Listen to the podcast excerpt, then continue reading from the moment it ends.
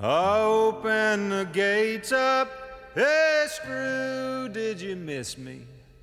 Jimmy, I see that you found a new friend. Warden, come down here and kiss me hello, cause I'm back home in Huntsville again. Welkom bij de Prison Show, programma over delict, straf, herstel en terugkeer. Oprecht, onafhankelijk en baanbrekend. Want iedereen heeft recht van spreken en verdient erkenning voor wie hij of zij is. Met Edwin En Frans. Yes, I'm back home in Huntsville again.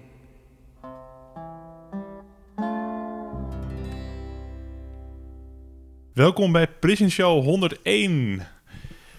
Met een oude bekende, Frans. Ja, zeker. Dat vind ik eh, wel weer ontzettend leuk. Ja, het is eigenlijk een soort ontmoeting tussen vrienden geworden. Hè? Want eh, toen wij in 2016 begonnen met de Prison Show als radioprogramma, toen is Jacques Beemsterboer, onze gast, werd geïnterviewd. Maar hij is ook toen als co-host een aantal keren opgetreden. Hè? Dus hij En of. is eigenlijk ook een van de hosts van de Prison Show eh, geweest. En sinds dat we weer begonnen zijn, eh, ben je ook een aantal keren bij ons, eh, bij ons te gast geweest. En, In de, in de podcast. Ja, die zit terug te vinden in ons rijke archief. Sowieso één keer dat je hier was voor een uitgebreid interview. Over natuurlijk alles waar je mee bezig bent in de Nadine Foundation. Maar er zijn weer wat ontwikkelingen. We willen graag weten hoe het daarmee staat en hoe het met, met Ja. jou eh, gaat. Misschien goed om nog even terug te halen eh, de, de presentatie van het boek van eh, Dirk Boot. De Mhm. boekpresentatie. Daar heeft Jacques toen ook gesproken. En we hebben hem daarna ook geïnterviewd. En dat is ook in een podcast opgenomen. Ja. Dus Dat was helemaal een van de eerste was dat. Ik geloof de vijfde of de zesde podcast die we ooit eh, maakten op dit kanaal. Dus ja, ja. wordt even afdalen in het archief. Maar je vertelde al, eh, Jacques, eh, welkom. eh, een, een soort eh nachtmerrieverhaal dat je in de studio kwam in onze radiopilot tijd en dat er helemaal niemand was. Even teruggrijpend naar dat moment. Eh, om te beginnen, ik ben erg blij dat ik eh, hier weer bij jullie mag zijn. Sowieso, al zou er ook geen opname zijn voor, voor de Prison Show, is het leuk om bij Mhm. jullie te zijn. Maar dit vind ik ook mooi om, eh, ja, om weer even van jullie te horen hoe het met jullie gaat. Maar ik, vind- ik begrijp dat jullie het ook wel fijn vinden om van mij te horen wat er zo al eh, gaat. En ik eh, vind het ook fijn om dat te vertellen. Maar even teruggrijpend naar dat moment, Edwin, wat jij nou noemt. Want je haalde dat weer in mijn geheugen Ja, ik omhoog. kwam, van, ik kwam in de studio en jij was daar. En Jamuel die zou aanwezig zijn om op dat Jamuel moment, Lampen, dat ja. uurtje, Jamuel Lampen, om dat uurtje te, te leiden. Maar die was er niet. Ja, en toen had ik zoiets van, eh, nou ja, het uurtje begon en eh, het was live radio. Dus ja, er moet wel iets eh, gebeuren. Je kan de radio niet een uur op stil zetten. Nee. Dus ik ben toen mijn eh, lieve dochter Jacqueline gaan bellen. En ik heb haar haar verhaal laten vertellen. Hoe zij erin stond. Dat haar zusje in eh, 2 december 2006 eh, om het leven is gekomen door moord. En eh, ja, ik denk dat we daar een, uiteindelijk, eh, tenminste gezien de reacties, een hele interessante uit- laatste uitzending van hebben mogen maken. Maar het was wel verrassend. Dat was ook de laatste toen, ja. Dat was een beetje eh, apart, maar je, je toonde daarmee wel aan dat je grote kunst, de, de kunst verstaat van het improviseren. Ja. Nou, ik ben twintig jaar en dat, daar ben ik heel dankbaar voor. Dat ik twintig jaar lang de rol heb mogen spelen in situaties voor familie. Dat je afscheid neemt van een dierbare. Dat heet dan uitvaartleider of uitvaartbegeleider. Of, nou ja, iedereen geeft daar zo zijn naam aan. Sommige mensen zeggen de kraai, dat mag ook. Die grote zwarte hoed, die droegen we al tijden niet meer. Maar ik vond het eh, heel mooi om een rol te spelen in een situatie waarin een familie eh, eh, te maken krijgt met soms een schrijnend afscheid. We leven nu in, in, in, de, in de tijd dat eh, we hebben moeten vernemen dat er iemand die wij goed kennen, Peter R. de Vries, eh, neergeschoten is. En gelukkig, denk ik, eh, en gelukkig dat hij nog in leven is. En iedereen hoopt Mhm. natuurlijk ook dat hij daar weer uit zal opkrabbelen. Ja, we nemen dit op twee dagen nadat die, ja, dat nieuws naar buiten kwam. Ja. Vreselijk. Ehm, ja, dus dat, dat dat doet jou ook weer aan dingen denken. Ja, ik, ik, ik vond het altijd mooi als familie dan afscheid eh, moest nemen, of ja, moest nemen door overlijden. Dat ik een rol mocht spelen om mee te denken met de familie hoe dat vorm te geven. En in dat traject gebeuren van allerlei dingen. Er gaat heel veel goed en dat is heel fijn voor de familie. Maar soms ook wel eens iets fout. Dat je dan eh, moet improviseren. Want even terug, jij noemde het woord improviseren. Dat moet je in dat beroep eh, eh, heel vaak. En, en dat ging me vrij goed af. Ik merkte aan mezelf dat juist op momenten dat het erop aankwam, en ik ga nu niet komen met voorbeelden, maar die zijn er plenty, dat ik dan op een soort rust over mezelf voelde komen van oké, dit is het gegeven. En hoe nu vanuit deze situatie effectief te handelen, dat uiteindelijk het weer na, die, na dat moment dat de familie tegen mij zegt van eh, het is allemaal eh, goed gegaan. Dat was altijd de uitdaging. Ja. Ja, en ehm, ja, eh, om even een grote sprong te maken. Hè. We kennen jou vooral als. eh, je kent, we kennen jou van heel veel media-optredens. eh, samen met Wanda. Wanda heeft een eh, prachtig boek geschreven. Waar inmiddels eh, ook een Engelse vertaling van, eh, van beschikbaar is. Ehm naar aanleiding van het verschrikkelijke gebeuren met eh, jullie dochter, die eh, eh, neergestoken is. Ehm, maar jullie zijn je eigenlijk ook veel breder gaan inzetten eigenlijk tegen het geweld in de samenleving. Tegen zinloos geweld zou je kunnen zeggen. En ja, alles wat jullie gedaan hebben, variërend van een Nadine Foundation run, de Nadine run, tot een vlinderrots die een monument wat in Horen is, is neergezet. Tot eh, een, een bedevaart naar Lourdes met, eh, met, met nabestaanden van geweldslachtoffers. Tot, nou ja, ik kan het zo gek niet bedenken. Maar jullie hebben echt jezelf heel breed ingezet ja, tegen het geweld. En uiteindelijk is dat ook ehm, ja, op een andere manier, vanuit een andere positie, datgene wat ons bindt. Want dat is wat we allemaal willen. We willen allemaal van dat geweld af. Hè? Namelijk geweld wat doorgegeven wordt en van ergens ontstaat en bij iemand ontstaat die dat over het algemeen doorgeeft aan een onschuldig slachtoffer die part nog deel heeft aan de redenen waarom die woede of die agressie ontstaan is bij iemand. Dus ehm, ja, jullie hebben echt een, een hele rijke tijd eigenlijk achter de rug. Wat, wat activiteiten betreft. Ja, en als ik denk aan onze vermoorde dochter Nadine, als wij eh, eh, nou ja, haar goed hebben begrepen, was het ooit, en toen was ze nog heel jong, dat ze tegen ons zei van papa, mam, ik eh, wil als ik groot ben, wil ik bekend worden. Want als je bekend bent, dan luisteren de mensen beter naar je. En eh, ze zegt, ik wil voor de dieren wil ik een aantal dingen eh, proberen dan eh, beter te maken. En ze had dan voor ogen haar bezoekje aan het berenbos. Hè. Dan verneem je dat in China en Vietnam zitten die beren dan in kleine kooien, hun eigen poten op te vreten van de stress. En die worden één of twee keer per dag de gal afgetapt. En ja, dat is, terwijl zo'n beest hoort gewoon in de natuur in bomen te klimmen en door de wei te rennen.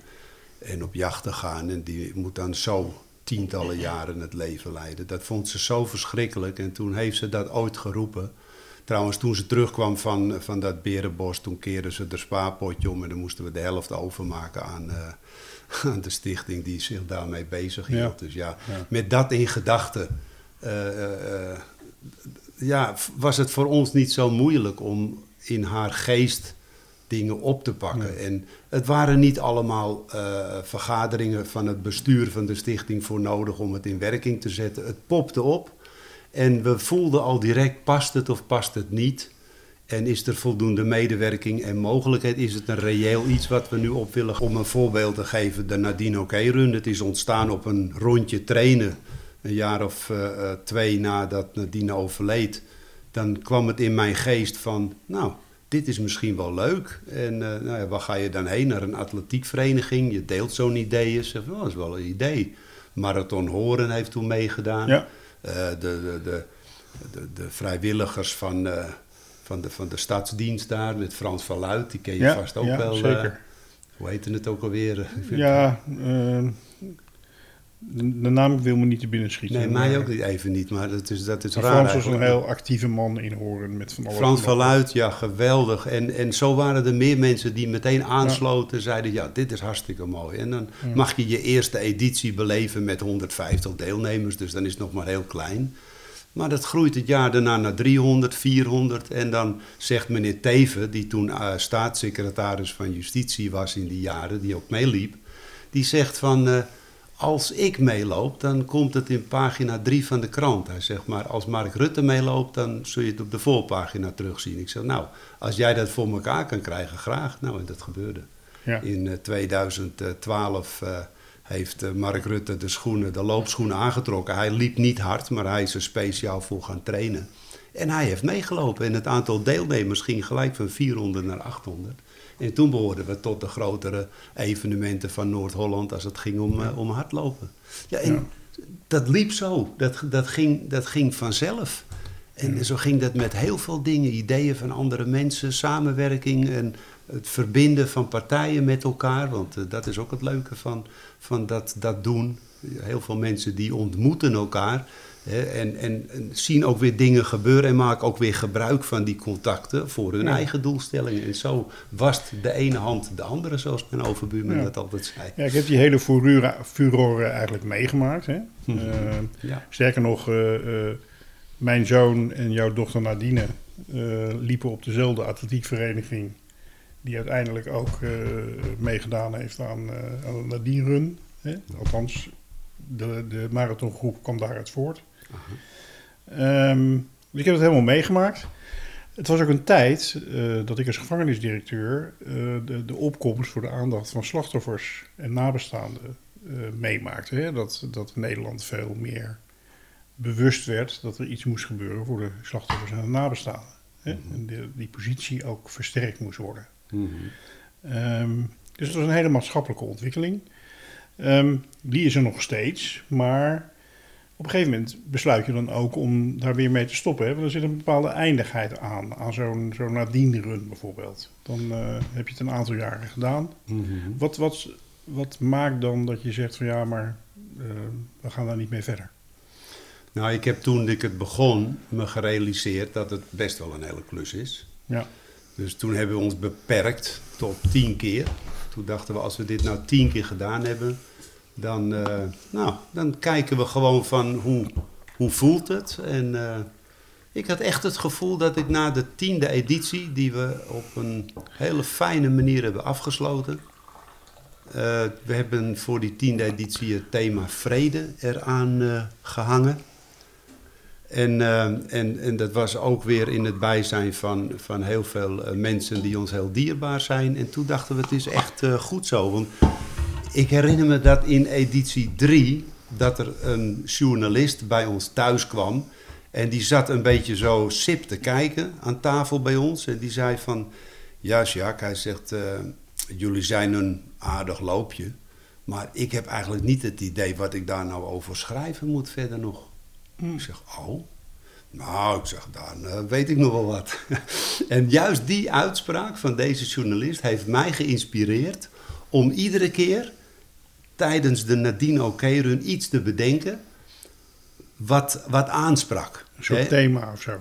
Ja, bijvoorbeeld wat ik bedacht in dat jaar, dat was dat de wandelaars die vertrokken over de dijk. Ja. En eerder dan de hardlopers. De hardlopers die vertrokken daarna. En mijn plan was dan dat de wandelaars op de dijk konden zwaaien naar de hardlopers. ja, dat weet ik nog. En het juist, juist die journalist die dat in een plaatje heeft eh, vastgelegd. En hij zei achteraf, hij zegt, het is jou wel gelukt. Ik zeg, en dit vond ik zo, zo mooi om dat te bewerkstelligen. Mhm. En zo was er bijvoorbeeld ook, toen dacht ik van, wat gaan we dit jaar doen? Oké, we gaan er een cross bij bedenken. Toen is er naast de Nadine Oké-run alweer een cross. Maar op het parcours waar de cross zeg maar over de weilanden ging, lag ook een behoorlijke sloot. Toen heb ik de Nederlandse Viereljep of Polstok Hoogspringvereniging gevraagd of ze expertise wilden brengen hoe dat gaat over een sloot te springen met zo'n lange stok. Ja. Ja, zegt hij, daar willen we graag onze medewerking aan geven. Maar dan moet je wel zorgen voor twaalf oude matrassen. Want die mensen breken hun enkels als ze over de sloot springen. Toen ben ik op, gang, op, op pad gegaan om twaalf matrassen te regelen om aan de overkant van die sloot neer te leggen. En er werden keurig twaalf stokken geregeld, dat iedereen... En dat soort dingen. Ja. Weet je, en ik kan het nog, nog veel meer eh, eh, prachtige dingen vertellen, maar dat reikt een beetje ver. Maar als ik terugdenk aan al die edities Nadine OK Run, eh, was het echt de tiende editie, hebben we het thema vrede eraan gegeven. We hebben alle deelnemers gevraagd om binnen de vijf letters, die had ik met plakband op het startvak geplakt, vijf letters van het woord vrede te gaan staan. En daarboven was een drone, die heeft daar toen een foto van gemaakt, dat het woord vrede in het startvak gevormd. En, en zo stond het dan de volgende dag weer als statement eh, op de voorpagina aan de krant. En toen was het voor mij klaar. Ja. Toen had ik echt zoiets van, dit is afgerond, dit is mooi. Ik had ook niet meer het idee of ik voor de 11e, 12e en de 13e editie... Ik kon er niks meer aan toevoegen. En, Ja. en nou, toen was wat ik me voornam tien keer, paste precies. En bovendien, wij verhuisden ook van Horen naar Doesburg... waar we nu inmiddels Ja. al drie jaar wonen. Dus dat kwam allemaal prachtig uit. Dit als antwoord op jouw vraag. Ja, ja, ja, nee, maar dat is ook wel. eh, er zitten wel een aantal mooie elementen in. Namelijk dat als je zoiets op je schouders neemt, dat het goed is om goed na te denken van hoe, hoe ver ga ik daarin. Omdat het toch inderdaad, het, kost, het gaat allemaal niet vanzelf. Hè? Het kost ook wel. Absoluut niet. Jij maakt altijd een hele ontspannen indruk en, en, en Wanda ook. En ehm, dan zou je bijna de indruk krijgen dat je, dat je het op je 11 en 30 gewoon allemaal gemakkelijk eh, tussen twee slokken koffie door regelt. Maar dat is niet de werkelijkheid. Hè? Er zitten heel veel uurtjes in, maar wel uurtjes waar je energie van krijgt. Ja, want, want hoe, eh eh, want jullie waren super actief. Hoe, wat, wat was jullie levensstijl? Waar waren jullie mee bezig? Gewoon in het dagelijks leven.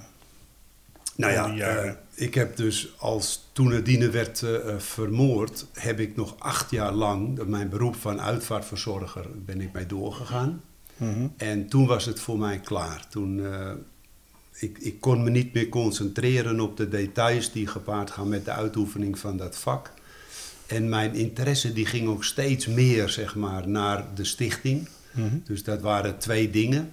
En bovendien, de, de maatschappij is in die loop van die jaren ook meer verhard. Ik vond ook eh, dat de sfeer ook ten aanzien van mijn vak ook veranderde.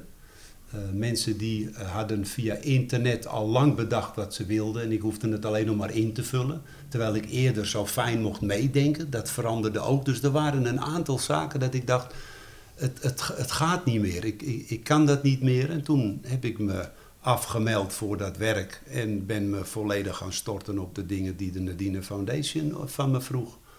Ja. En eh, ja, dat waren zoveel activiteiten dat ik wil niet zeggen dat ik mijn werk niet gemist heb, want ik heb de daadwerkelijke uitoefening van het vak erg gemist.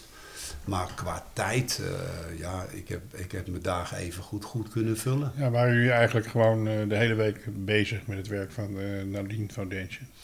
Ja, met name ehm, eh, ingaan zeg maar, op, eh, op uitnodigingen voor lezingen in het land. Mhm.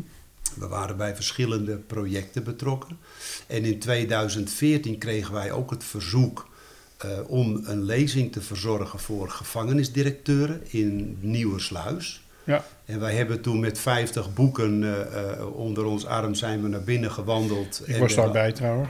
Alle, alle gevangenisdirecteuren hebben we een boek mogen overhandigen. Want aanvankelijk was het plan om ze naar meneer Bayens, de collega, te Ja. sturen in Middelburg. Maar Beter. wij stelden zelf voor om, eh, om een lezing te verzorgen en iedereen dan een boek te geven. En zo is het eigenlijk gekomen dat we vanuit het gevangeniswezen van verschillende directeuren uitnodigingen kregen om ons verhaal over Nadine met gedetineerden te, te delen. Ja. En eh, ja, daar werd op een gegeven moment eh, meerdere kanten. Ik geloof dat uiteindelijk ben ik in vijf eh, inrichtingen niet geweest.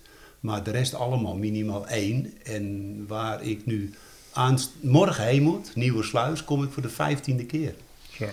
Ja. Dus daar heb ik al vijftien keer een groep dames mogen spreken. En ons verhaal met die dames eh, mogen eh, delen. Ja, en, ste- en steeds gerichter en, en gestructureerder. Hè? Bijvoorbeeld in het kader van de cursus puinruimen bijvoorbeeld. Ja. Hè? Dat is dus niet zomaar even een lezing geven, Nee. maar echt onderdeel van een Klopt. herstelproces. Ja. Kun je daar iets over vertellen? Ja, het woord herstel, ik zeg dat wel vaker, dat gonst tegenwoordig door de gangen van de gevangenissen. Mhm. Alles is gericht op herstel. En ik omarm ook het woord, ook het begrip eh, herstel. En ik vind het mooi eh, voor mezelf om, om een bijdrage te mogen leveren. Niet alleen aan het herstel aan de kant van de slachtoffers. En als ik heel eerlijk ben, eh, mijn hart gaat ietsje meer uit nog naar, om, om een bijdrage te leveren aan het herstel van degene die veroorzaken. En dan kom ik toch bij die gedetineerden in gesprek. En daar eh, eh, vind ik het prachtig om dan uit te beelden wat ons is overkomen. Wat voor impact dat heeft. Wat wij er uiteindelijk in, hè, dus in de geest van ons kind mee hebben mogen doen. En dat is zoals je net al memoreerde aardig wat geweest. Alleen een opsomming van alles wat we vanuit de Nadine Foundation doen, zover kom ik niet. Want dan, dat is het moment dat ik aan het stotteren raak. Maar als het gaat om het uitbeelden van de impact die dat heeft op je gezin, op je familie, op je relatie, op de omgeving. Als je zoiets verschrikkelijks overkomt als het vermoord worden van je kind. Ja, dat, dat vind ik mooi om dat met, eh, met gedetineerden te delen. En hun reacties en hun vragen te mogen beantwoorden. Dat vind ik, eh, ja, dat, dat, daar krijg ik energie van. Ja. Het geeft je ook het gevoel dat als je eh, daar iets doet, hè, aan die kant van het spectrum, dat dat ook echt verschil maakt eh, in het eh, stoppen van het geweld. Ja, als, dat, als mijn bijdrage daar uiteindelijk toe mag leiden op een moment, dan is dat natuurlijk prachtig. Ja. En wij, wij krijgen niet daar veel, zeg maar, kennis over of dat uiteindelijk dat effect heeft eh, mogen krijgen. Ja. Nou, sommige dingen denk ik wel eens van, die hoef je wetenschappelijk niet te bewijzen. Nee. Ik heb zelf eh 40 jaar in gevangenissen gewerkt. En ieder wederzijds gesprek waarin je iets kunt bijdragen aan het eh, bevorderen van de empathie voor andere mensen. Mhm. En dat is natuurlijk wel echt wat jullie doen. Hè? Je, je legt de beleving neer van een vader die dit heeft meegemaakt. Mhm. Ja, dan word je dus als iemand die bijvoorbeeld heel erg gericht op geld of op allerlei andere zaken andere mensen pijn aan het doen is, Mhm. word je wel ineens op een hele gevoelige manier geconfronteerd met de beleving van mensen die zoiets meemaken. Ja. En ik denk dat dat, ik weet eigenlijk dat dat gewoon helpt. En ik heb het ook heel veel van gedetineerden gehoord. Dat ze erg onder de indruk waren en dat soort dingen. Ja. En, het, en niemand heeft die knop waarmee je mensen kunt veranderen van de een op de andere dag. Dat, dat heeft niemand. Maar ehm, het is wel zo dat je eh, een bijdrage kunt leveren. Ja. En dat inderdaad, waar we het eerder ook wel eens over gehad hebben, ja, de, de, de verantwoordelijkheid en de taak om echt iets te doen daarmee, Mhm. die ligt bij de mensen die, eh, eh, die zaken die een pijn hebben waar ze niet zo op anderen afreageren en die iets met hun eigen pijn moeten doen, Mhm. zodat ze geen onschuldige mensen meer pijn doen. Ja, het, is, eh, het is fijn als, als, eh, nou, als op een moment zeg maar, bij iemand het kwartje valt. En, en voor mij als, als zeg maar, spreker, eh, zoals ik dat dan wel word aangekondigd, we hebben een spreker. Hè, dat is wel grappig. Ik beschouw mezelf niet echt als een spreker, maar zo, ja, zo word je soms wel aangekondigd als Ja. je ergens je verhaal komt, eh, komt doen. Maar daar krijg je soms wel eens een reactie. En nog niet zo lang geleden kreeg ik een bericht van een vrouwelijke gedetineerde, inmiddels ex-gedetineerde. En ik herinner me nog wel dat ik eh, het boek Mam, ik bel je zo terug aan haar gaf. En toen zei ze, ja, maar ik wil het betalen, maar dat kan nu nog niet. Ik zeg, neem het maar mee, als jij er aan toe bent, dan mag je dat betalen. Het hoeft niet, maar als jij vindt dat je dat wilt betalen, dan eh, ga je gang. Zes jaar na dato kreeg ik van haar 30 euro gestort op de rekening van de Nadine Foundation. En een bericht erbij dat zij nou, toch vanuit haar hart heeft willen voldoen. Zelfs ook nog een donatie wilde doen aan de stichting. En ze schreef er ook nog bij in een briefje daarna eh, dat het verhaal over Nadine haar aan het denken had gezet en impact heeft gehad op haar manier van denken en kijken naar haar eigen leven. Ja. En, eh, en haar uiteindelijk geholpen heeft om keuzes te maken die voor haar nu blijkt voordeliger zijn. Ja, en dat zijn natuurlijk prachtige dingen, maar die zijn uniek. Hè, dat is, dat is zulke Ja. berichten krijg je maar één keer. En althans van deze strekking. Maar dat Het is bijzonder dat ze het zo heeft teruggegeven. Maar moeder Teresa zei al van... eh, als ik maar één persoon help, Ja, dan ehm, heb ik eigenlijk al een, een, een, is mijn leven al geslaagd. Want als ik het niet gedaan had, dan was dat niet gebeurd. nee. Dus ik nee. heb verschil gemaakt. Ja, precies. En ik, eh, ik, ik geloof wel in die, in die, in die gedachte. Nou ja, maar je, je verkleint als het ware gewoon zeg maar je doelstelling. Maar je weet gewoon wel vanuit, wel uit, ja, je kan wel raden dat het wat breder gaat dan die ene persoon. Tuurlijk. Als je daar iedere dag, maar door het te verkleinen maakt het het gewoon ook. eh, het, het, het- er is ook niks, niks mis mee om, eh, om dingen die je doet in een soort van bescheidenheid te zien. En daar, daar hoef ik niet moeite voor te doen, want als ik denk aan Nadine, Nadine was de bescheidenheid zelf. Behalve als ze op het podium stond. Als ze als danser, want ze deed eh, street dance, ze was Ja, Nederlands kampioen street dance. Als ze op het podium stond, en dat zei ze dan later ook, dan moet je de jury versieren. En ze had van die grote stralende ogen. En dan keek ze de jury aan en dan deed ze haar ding. En dan, ja, dat was prachtig om te zien. Maar dan was ze ermee klaar en dan had ze dan wel of niet gewonnen. En dan zat ze weer gewoon heel bescheiden zo mee te luisteren waar het gesprek over ging. Ja, en dat motiveert mij enorm, bescheidenheid in mensen. En dan met name in die van, van Nadine, die vorm van bescheidenheid vind ik inspirerend. Wat zijn de karaktereigenschappen die je ook juist wilt terugbrengen in de stichting? Ehm, haar, haar persoonlijke karaktertrekken die je als basis neemt voor het goede werk dat je daar wil doen. Ja, Ja. absoluut. Dat voelt, Ja. eh, dat voelt heel goed. Als je er zo over vertelt, dan denk ik, ja, hier wil je nooit meer, als je, je wil hier nooit meer mee stoppen. Dit verhaal delen, met mensen praten, met mensen in gevangenissen praten.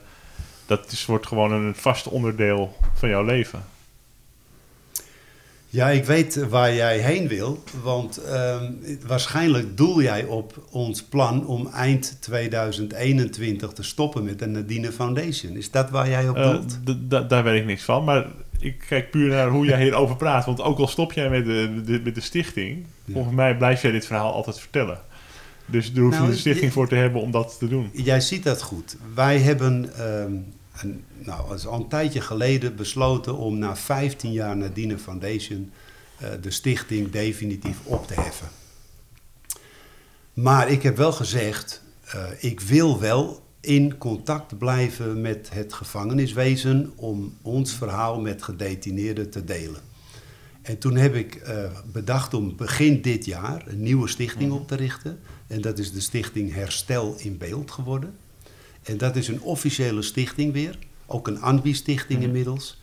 En eh, van daaruit zal ik die activiteiten richting die gedetineerden blijven doen. Ook al zal de Nadine Foundation ophouden te bestaan. Dus die verandering qua stichting is eigenlijk een verandering qua waar jullie je nu op gaan richten. Ja, dus de, de Nadine Foundation die heeft een heel breed pakket van activiteiten. Ja. Daar zullen we dan mee stoppen. En ehm, overigens is door het aantal dingen die zich nu aandienen voor de Nadine Foundation inmiddels al besloten dat we het nog één jaar langer. Want, want Zo juist. begint het altijd, hè? ja, Ja. en daar komt bij dat Wanda, die heeft heel ja. sterk. Wanda, mijn echtgenote, is heel emotioneel type. En eh, dat vind ik prachtig om te zien hoe zij zo makkelijk contact maakt met haar diepere emotie. Dat is niet altijd handig, maar dat is wel heel mooi om te zien. En haar emotie geeft haar aan dat ze dan gevoelens krijgt om nog weer van Nadine afscheid te moeten nemen. In een fase die ze nog niet helemaal aan toe is. Ja, Dus wij hebben nu besloten om de Nadine Foundation op basis van een aantal factoren ehm, nog tot eind 2022 eh, mee door te gaan. Ik vind het een heel, eh, heel inspirerend wat je nou vertelt. Over dat proces wat, wat Wanda doormaakt. Eh, omdat het namelijk eh, naar de buitenwereld zet je een institutie of een stichting of een activiteit neer. Eh, dat gaat een soort ook vaak voor eigen leven leiden. Absoluut. Eh, want iedereen reageert erop. Het wordt een onderdeel van een groter geheel en allemaal dat soort dingen. En in het verhaal van ehm, Wanda hoor ik gewoon een, een hele authentieke drive om bij jezelf te blijven. En ongeacht wat je eh, eh, de vorm, eh, gewoon de dingen te blijven doen die echt bij je passen. Ja. Op ieder moment. En dat is een. mogen we daar een uitnodiging aan alle luisteraars ook van maken? Om dat gewoon te doen in je leven. Ja, nou ja, het, komt, het komt neer op trouw zijn aan je eigen energie, en je eigen hart, en je eigen gevoelens en je denkwijze en Ja. je vaardigheden, je skills. Want laten we eerlijk zijn, spreken in het openbaar bijvoorbeeld, dat is voor sommige mensen, als ze voor hun beroep een, een spreekbeurt moeten houden, of voor school, een slapeloze nacht. Het schijnt de belangrijkste en de grootste angst van mensen te zijn. Om in het openbaar te in moeten het openbaar, spreken. Ja, Ja. ja. En als je die angst niet hebt en je durft gewoon daar te gaan staan en je kijkt de mensen aan en je geniet van dat moment en je vertelt vanuit je hart wat je beweegt, eh, dan is dat gewoon heerlijk om te doen. En, En je kan een enorme bijdrage leveren. en dan kan je inderdaad. eh, En ook fijn vind ik zelf. Ik, eh, ik, ik kom zelf ook op scholen en in zalen. Ja, En ehm, nou ja, in bepaalde kringen die, die vrij dicht bij me staan, is natuurlijk een dominante man die heel veel verhalen vertelt, kan af en toe wel eens wat ehm, eh, zwaar zijn om naar te blijven luisteren.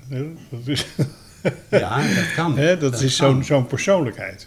Ja, Maar het is wel heel leuk als je dat kan kwijt kunt in een theatrale zitting waarin het echt zin heeft. En je gewoon ziet dat bijvoorbeeld een hele groep leerlingen ademloos zit te luisteren en er ook echt dingen van meeneemt. Dan denk je van nou, en ook emotie durft terug te geven. ja, ja, zeker. Dat is zeker. prachtig om, eh, Zeker. om, om te, mogen, eh, te mogen doen. En da- dan denk ik nu een beetje aan deze tijd waarin corona een rol speelt. Het lijkt nu even een beetje wat minder. Alhoewel er ook wel weer geluiden zijn dat het weer wat Vanmorgen was de krant weer redelijk verontrustend. eh. Ja. Ik heb voor het opleidingsinstituut van DJI één keer mijn verhaal mogen vertellen naar een cameraatje bovenop een laptopje geprikt. Daar moest ik het tegen vertellen. En ik moet je eerlijk zeggen, nadat ik dat gedaan had en een half uur had volgepraat, heb ik besloten dat nooit van mijn leven meer te doen. Het fijne van je verhaal te mogen delen is niet de wetenschap dat ergens in Nederland een aantal mensen naar een beeldschermpje zitten te kijken en jou dat te zien doen. Het zit hem in het contact, gewoon de energie die in een zaal overspringt. Want je zag de reactie niet. Je, de andere mensen waren niet in beeld voor Nee, jou. nee, nee, ik zag, ik zag alleen mijn eigen cameraatje. Net als dat ik nu naar dit microfoontje zit te kijken. Jij zit er wel Ja. achter, jou zie ik nu. Nee. Maar als Maar- ik alleen... Ik moest het hier tegen Nu vertellen. vertel je het aan de luisteraar van de podcast. Ja. Maar dan stel je dan voor dat Frans en ik hier ook niet hadden gezeten. Dan had je het ook niet zo kunnen vertellen. Nee, ik moest het echt helemaal in mijn eentje Ja. doen. En eh, mijn verhaal, waar Ja. zoveel gevoel Ja. en emotie, zoveel impact. dat kan toch niet? Ik, ik zat naar dat microfoontje te kijken. Ik denk van nee, dit is echt de laatste keer dat ik dat zo wil doen. Maar gelukkig daarna kregen we de mogelijkheid van Zoom en Team en nou ja, andere Mhm. eh, beeldbelmogelijkheden. En dat, dat, dat gaat wel goed. Daar ben ik wel aan gewend inmiddels. Alhoewel het nog steeds onvergelijkbaar is met echt eh, Ja, live. En, eh, Dat is het mooiste, dat je, dat je bij de mensen mag komen en dat je ze het liefst gewoon ook een hand schudt, hè, een, een schouderklop mag geven en eh, bij afscheid een knuffel. Zoals dat ook in het gevangeniswezen met heel veel momenten, met heel veel gede- gedetineerden heeft mogen bestaan in het verleden. Ik wil even wat meer weten over dan die, eh, die nieuwe stichting. Die Ja. is opgericht. Herstel in beeld. Wat kun je daarover over vertellen? Ja, weet je, wij, wij hadden eerder al, en dat loopt al een aantal jaren, dat wij de Nadine Foundation, vanuit de stichting Nadine Foundation deden wij dat werk. Alleen we hadden een soort afdeling ingericht, de afdeling Herstel in Beeld. Dat ging specifiek over lezingen voor gedetineerden en ook voor de OM, voor de reclassering en die eh, ketens. Dat was, dat was al een aantal jaren al zo. Maar omdat dus het plan was om de Nadine Foundation uiteindelijk op te gaan heffen en ik het contact met de gedetineerden wil houden, heb ik gedacht, nou dan maak ik van die afdeling een aparte stichting.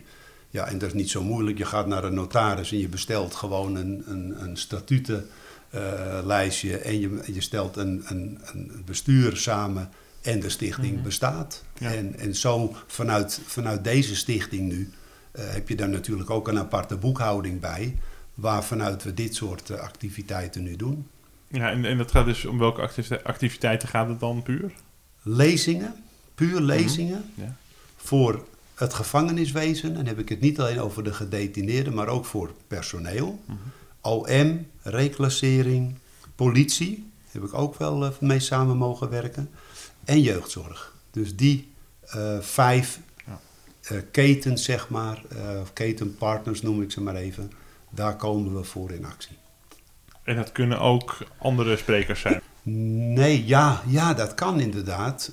Mijn dochter Jacqueline, want ik weet niet of je daarop doelt, niet vanuit ons bestuur. Wij, wij, zet, wij zetten geen bestuursleden van onze stichting op dit pad. Want het zijn toch uiteindelijk de mensen die eh, zelf, zoals ik, ik heb mijn dochter verloren. En ik kan vertellen wat dat met je doet, met je gevoel. En ik kan niet een van onze bestuursleden vragen om dat verhaal te gaan vertellen. Zo werkt dat gewoon niet. Ja. Wel mijn dochter. Mijn dochter Jacqueline, die inmiddels ook eh therapeute is, die daarvoor geleerd heeft. Die ook naar de TBS-kliniek is gegaan en de moed heeft opgevat om Gerald, de moordenaar van de Dienen, persoonlijk te vergeven. Zij is ook heel goed in staat Ja. om dit verhaal te vertellen. En ik krijg nu al Zij heeft, een enorme rei- zij heeft een enorme reis gemaakt. Ik kan fantastisch dat vertellen. Een vertellen. enorme ja. reis, ja. Ja. Overigens eh, zal, zullen, gaan wij zeker ook nog weer uitnodigen voor Mhm. de Prison Show voor een interview. Maar mensen die hier naar luisteren en die ehm, eh, daar meer van willen weten, die kunnen bijvoorbeeld ook naar de boekpresentatie op Spui 25 van eh, het boek Het zijn mensen, wat ik Ja. geschreven heb. Dat is nog steeds te zien. Dat is nog steeds te zien en Ja. nog steeds kijken er ook mensen naar. Ja. En met name eh eh, Helene en Jacqueline, de twee dames die gesproken hebben. Ja, daar is iedereen ongelooflijk van onder de indruk. Het is echt een, een mooi event geweest om vanuit verschillende invalshoeken eh, te kijken naar het geweld, zeg maar. En Maar allemaal ben jij ten gebeurt. voeten uit om deze mensen eh, bij elkaar te brengen. En hun eh, gevoel te laten spreken. Dat is prachtig dat je, dat je ze daarvoor in de gelegenheid hebt gesteld. Ja, dankjewel Jacques. Dat is, dat is inderdaad het geven van een podium aan anderen. Ja, En ja, dat is heel dankbaar, omdat je eigenlijk... en Jacqueline, ja, vind ik zelf een prachtig mens. Eh, heel indrukwekkend. Eh, ja, die inspireert dus ook door de manier waarop ze dat gedaan heeft... en ook op andere plekken doet. Ja, talloze andere mensen natuurlijk. Dus Ja. ja, ja daar, daar ben ik graag een onderdeeltje van, van. Van de beweging, waar jij denk ik ook een onderdeel van bent. Ja.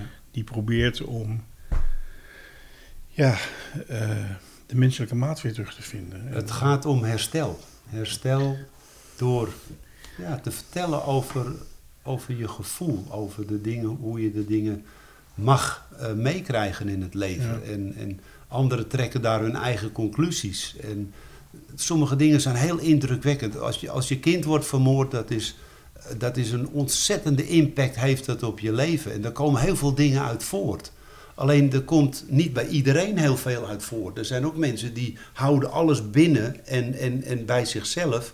En een ander, zoals ik dan, ik heb de behoefte om dat naar buiten toe te brengen. En kennelijk heeft mijn, eh, mijn andere dochter Jacqueline ook de, de vaardigheid om dat ook te- goed te, te verwoorden, het pad wat zij is eh, gegaan. En, dat heeft ze zeker. en Ja. het, mag, het mag inderdaad zo zijn dat ze dat in de toekomst eh, veel mag doen. Ja, ze straalt ook zo'n enorme rust daarin uit en een soort spiritueel bewustzijn wat ze ook heeft. Ik weet niet of ze dat vroeger ook al eh, had, Nou, nee, maar, maar dat, is het daardoor dat is in in haar. die reis ontwikkeld. Ja. Ja, maar dat is ook wel haar- misschien wel mooi om heel even bij stil te staan. Eén bepaald aspect. Eh, dat heb ik heel vaak gezien. Daar schrijf ik in mijn boek ook over. En dat, ja, da- daar, daar ben jij bijvoorbeeld ook echt een voorbeeld van. En Jacqueline ook. Mensen die nu iets moois neer kunnen zetten en een verbinding kunnen maken met andere mensen. ehm, dat is niet omdat dat gemakkelijk is en omdat ze toevallig de, de talenten hebben om dat te doen. Nee, mensen hebben over het, al- komen over het algemeen van ver. Mensen Mhm. komen van ver. Ze hebben een heel leven moeten leven. Eh, en niet alleen sinds het overlijden van Nadine, maar ook het leven wat jij daarvoor geleid hebt. Hè? Mhm. Overal moet je je gevechten aangaan en moet je met, heb je je uitdagingen. Mhm. En, eh, en daar leer je dan wat van. En dat leidt uiteindelijk dat je ja, op een bepaalde leeftijd of op een bepaald moment, als de tijd rijp is, iets kunt betekenen. Mhm. Ja, en, en Jacqueline heeft natuurlijk ook een hele lange weg afgelegd tot ze op dit punt was. Ja. Dus het is wel goed. eh, ja, ik vind het altijd goed om, om je te realiseren van. Nou, Peter R. hebben we het net even over gehad. Peter heeft het ook niet cadeau gehad, snap je? Daar heeft hij gewoon eh, ja, 50, 60 jaar eh, zich helemaal eh, het snot voor zijn ogen voor gewerkt. Hmm. Om nu heel professioneel en ontspannen eh, dingen te kunnen doen. Ja, ik, ik zie het ook van dat een, een hart is een soort spons eigenlijk. Hè. Je, je krijgt dingen langs en het hart pakt er bepaalde dingen uit waar die wat mee kan. En op een gegeven moment dan, dan gaat, dat, gaat dat elkaar aanvullen, dan gaat dat passen. En als je dan van hart tot hart spreekt, want dat is ook de opleiding die Jacqueline gedaan heeft. Ja. Hè. Ze is harttherapeute, maar niet het fysieke hart, maar het spirituele hart.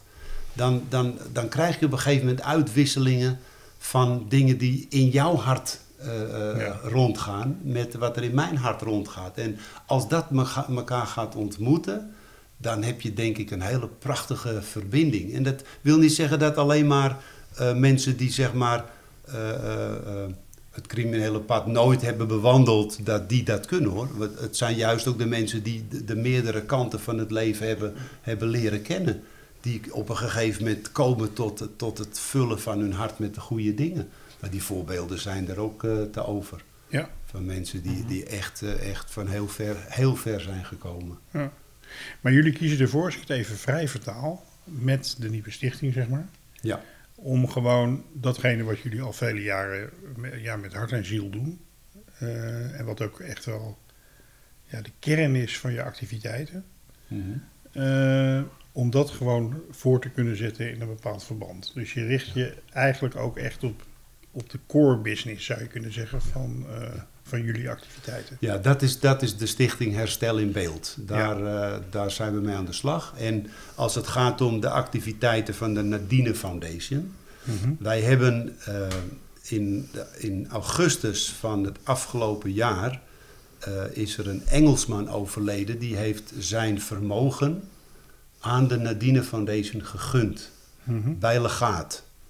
En wij mogen in dit jaar en ook het komende jaar, dat is ook een van de redenen dat we de Nadine Foundation met een jaar nog weer het bestaan hebben verlengd, mogen wij ons als bestuur helemaal indenken op de maatschappij, waar mogelijk geld nodig is om voor mensen of voor dieren iets te betekenen. Ja. Om bijvoorbeeld het werk van Samuel Lampen eh, Mhm. te noemen. Nou, daar hebben we een bedrag aan mogen eh, Oh, overmaken. fantastisch. En als we denken aan een dierenasiel in Arnhem, die hun gebouwen zowat instorten, zijn we gisteren op eh, bezoek geweest en hebben we een bedrag mogen overmaken. En er zijn paarden in Spanje. Er is een mevrouw die, die, die vangt die beesten op. Die zitten onder de wonden en die zijn graadmager. Die zijn op sterven na dood. Nou, die pept zij weer op. En die geeft ze weer een nieuw huis met een nieuw bestaan. En nou, die willen een kliniek eh, eh, inrichten. En zo mogen we gewoon met die duizenden euro's die de Nadine Foundation bij legaat van die Engelsman, Larry Settler. Mhm. Je hebt hem wellicht eh, zien eh, strompelen als hij meedeed aan een van de activiteiten. Loopactiviteiten van de Nadine Foundation. Hij Ja. liep altijd de vijf Ja. kilometer Ja. met zijn. Kromme pootje. Ja, ja, Nou, diezelfde inderdaad. Larry Settler, die maar Ah. 1 of 2 euro per dag. Want ik heb ook zijn uitvaart moeten doen. En hij heeft mij ook bewindvoerder genoemd. Dus ik weet ook wel hoeveel geld hij aan zichzelf besteedde. 1 à 2 euro bij de Lidl in Amdijk waar hij woonde. Meer besteedde hij niet aan zichzelf. En hij heeft al dat geld gegund aan de maatschappij. En alle Ja, doelen waar hij zelf al tonnen aan overgemaakt heeft. Het is ongekend. Ja, een beeld wat, wat, als je dit verhaal zo vertelt, eh, wat ook bij me opkomt, is dat je.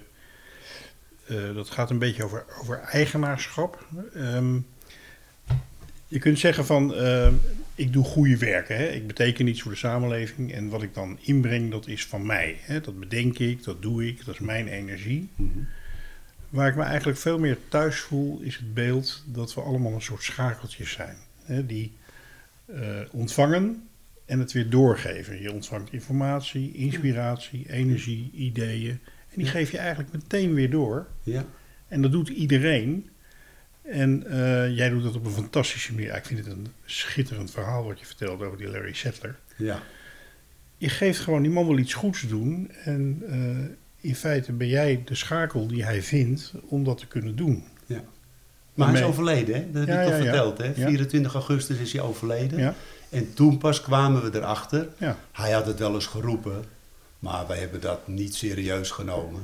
ja. En toen bleek dus inderdaad eh, dat hij daar Ja. eh, werk van Ja. gemaakt had. In 2012 heeft hij toen dat testament veranderd. En het stond dus allemaal op de Nadine Foundation. En van daaruit mogen wij de komende anderhalf jaar nog te gaan. Mogen we goed nadenken samen van waar komt dat geld nou echt goed tot zijn recht.